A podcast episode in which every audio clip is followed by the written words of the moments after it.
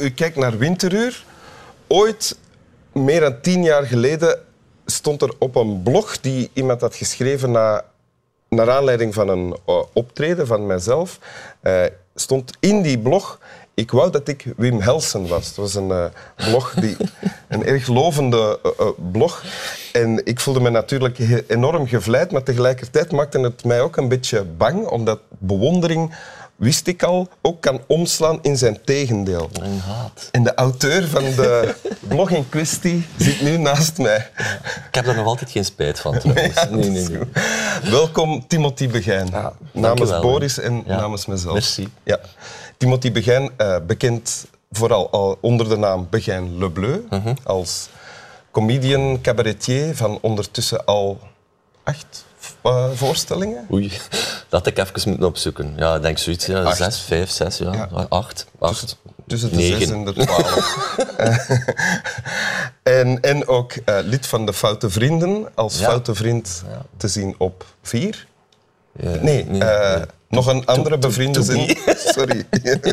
to be bestaat niet meer. Hè? Nee, ah, nee, Q, Q2B of zoiets. Maar sorry, gewoon, we zijn goed bezig. Ja, Soms op tv. ja, dat is belangrijk tegenwoordig. Ja. En je hebt ook nog eens een tekst ja, ja, meegebracht. ik heb een tekst meegenomen. Ja.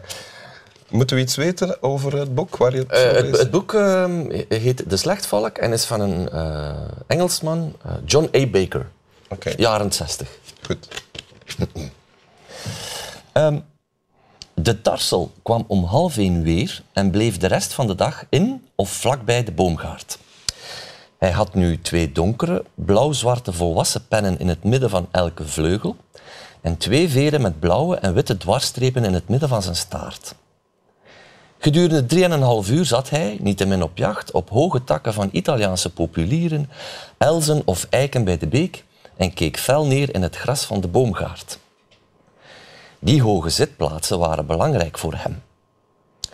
Hij landde op de hoogste twijg van een populier, keek om zich heen en vloog naar een populier die nog wat hoger was. Na nog wat rondgetuurd en ze met zijn blik gemeten te hebben, vloog hij uiteindelijk naar de hoogste van de rij. Dus eigenlijk... de, de tarsel is... De tarsel is een mannetje slechtvalk. Ah, ja. Ja. Dat is eigenlijk het, het enigste bijzonder interessante aan dat fragment, vind ik, waar je nog over zou kunnen eh, vragen stellen. Wat is een tarsel? En de rest is eigenlijk vrij duidelijk. Ja, want wat, wat gebeurt er hier? De, de, de, de tarsel? Maar het is eigenlijk gewoon een beschrijving van, ehm, van een slecht volk. Het, het boek staat vol met beschrijvingen. Die een paar keer van plaats verandert. Ja, ehm, het, het is eigenlijk een observatie van een slechtvallig koppeltje in een jaar tijd. Dat heeft die man beoogd. En het is eigenlijk een boek vol met beschrijvingen. En dit is eigenlijk een van de minst interessante waar je zo zou ja, overlezen. Je leest dat wel, maar zo interessant is dat niet. Dan staan er betere in, denk ik. Of die een groter verhaal hebben, ik zal Ja. het zo zeggen.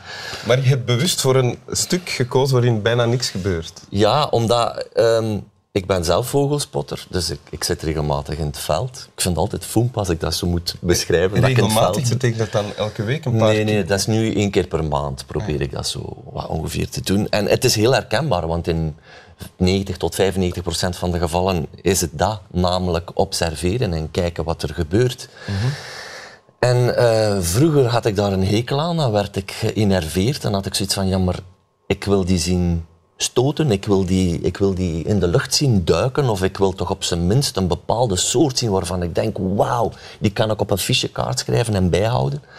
En dat is dan volledig beginnen verschuiven naar... Maar je, je hebt dat wel volgehouden, want je, als, als, als iemand een hobby heeft en ergert zich tijdens Ja. zo'n hobby aan de activiteit die je dan oh, aan het doen is, die, dan, gaat die- dan stop je daar toch mee. Ja, dat klopt wel. Maar het, het is eigenlijk al van jongs af aan dat ik daarmee bezig ben. Het is via mijn vader gekomen. En, eh, dus ik ben eigenlijk al van klein manneke meegegaan met mijn vader en eh, we gaan vogels spotten. Mijn vader was meer voor de insecten.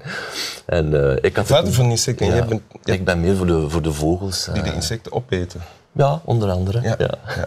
Maar eh, Een subtiele, metaforische vorm van vadermoord, zouden sommige psychologen kunnen denken. Maar we gaan terug hier naar... Dus je, je zei van, eh, dit is wat je doet ook als je vogels gaat spotten. Ja, ja, toch wel. En ik vind dat eigenlijk eh, bijzonder rustgevend. Ehm, en je leert er eigenlijk wel heel wat uit. Niet eh, de eerste ogenblikken, maar zo gaandeweg merk je dat die daar inderdaad, bijvoorbeeld een vogel op een vaste plaats zit. En dat die iets aan het oefenen is, of, of, of, of je, je ziet gedragspatronen. En ik vind dat uh, rustgevend, omdat er is wat er is op dat moment. Ook al gebeurt er nauwelijks iets. Ja. Ja. Het is eigenlijk een beetje mindfulness avant la lettre. Maar ik, ik vind dat zo een beetje raar om, om dat mindfulness te noemen, want dan giet je dat weer in een concept en dan wordt dat weer een, een gehyped iets precies zo. Maar ik, ik vind dat gewoon...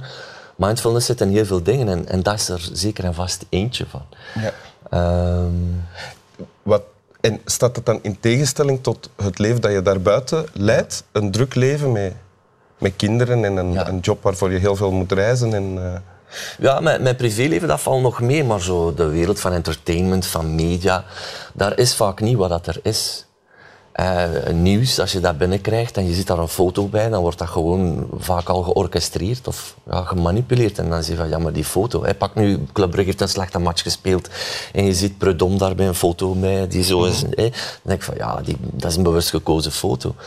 En ik, ik begin soms gewoon heel erg te twijfelen aan wat is er nu echt en wat is er nu niet echt. En als ik in de natuur ben, heb ik dat wel. Dan weet ik van er is wat er is.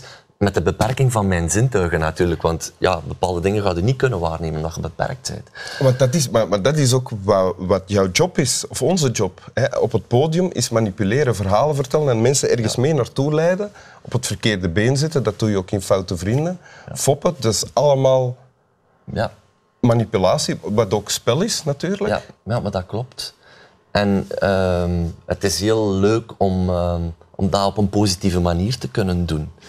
Maar ik, ik zie vaak die negatieve kant daarvan. Of ik wil eigenlijk liefst van al zo normaal mogelijk doen. En met, zoveel, met, met zo weinig mogelijk trucjes daar staan. Maar dat kan niet, want humor, dat zijn trucjes en dat is psychologie en dat is mensen om de tuin leiden. Maar ik ben heel content dat dat met iets positiefs is. Namelijk mensen aan het lachen krijgen. Ja. Maar toch mis ik dat voor een groot deel om, om back to basics te gaan. Om, en dat, dat, dat is het verschil tussen natuurkennis en natuurbeleving, snap je? Ik, ik beleef daar eh, de natuur. Terwijl vroeger was dat meer van, je zag een vogel, ah, een aalscholver, oké, dat was het. Terwijl nu kijkt hij en hoe vliegt hij en wat doet hij en wat geluid maakt hij. Ja, ja, ja. En als je kan kiezen, want je hebt nu een, een stuk tekst voorgelezen hè, uit een boek dat voor vogelspotters, of toch voor eh, Ja. natuurliefhebbers op zijn minst. Eh, als je kan kiezen tussen lezen erover of eh, het doen, wat kies je dan? Ja, daar toch wel naartoe gaan. Alhoewel dat een aanzet daar naartoe vaak mankeert, merk ik zelf. Maar een vorm van luiheid, gewoon uit Ah, je ja. zetel komen of Dan moet ik weer mijn bottinen aandoen en die dingen. Dat soort dingen, ja. Oké. Wil je het nog eens voorlezen? Ja. Dan gaan we samen mee proberen om te genieten van het bijna niks dat er gebeurt. De tarsel kwam om half één weer en bleef de rest van de dag in of vlakbij de boomgaard. Hij had nu twee donkere blauw-zwarte volwassen pennen in het midden van elke vleugel en twee veren met blauwe en witte dwarsstrepen in het midden van zijn staart. Gedurende drieënhalf uur zat hij, niettemin op jacht, op hoge takken van Italiaanse populieren, elzen of eiken bij de beek en keek fel neer in het gras van de boomgaard. Die hoge zitplaatsen waren belangrijk voor hem. Hij landde op de hoogste twijg van een populier, keek om zich heen en vloog naar een populier die nog wat hoger was. Na nog wat rondgetuurd en ze met zijn blik gemeten te hebben, vloog hij uiteindelijk naar de hoogste van de rij. Alsjeblieft. Dank u. Slaap wel.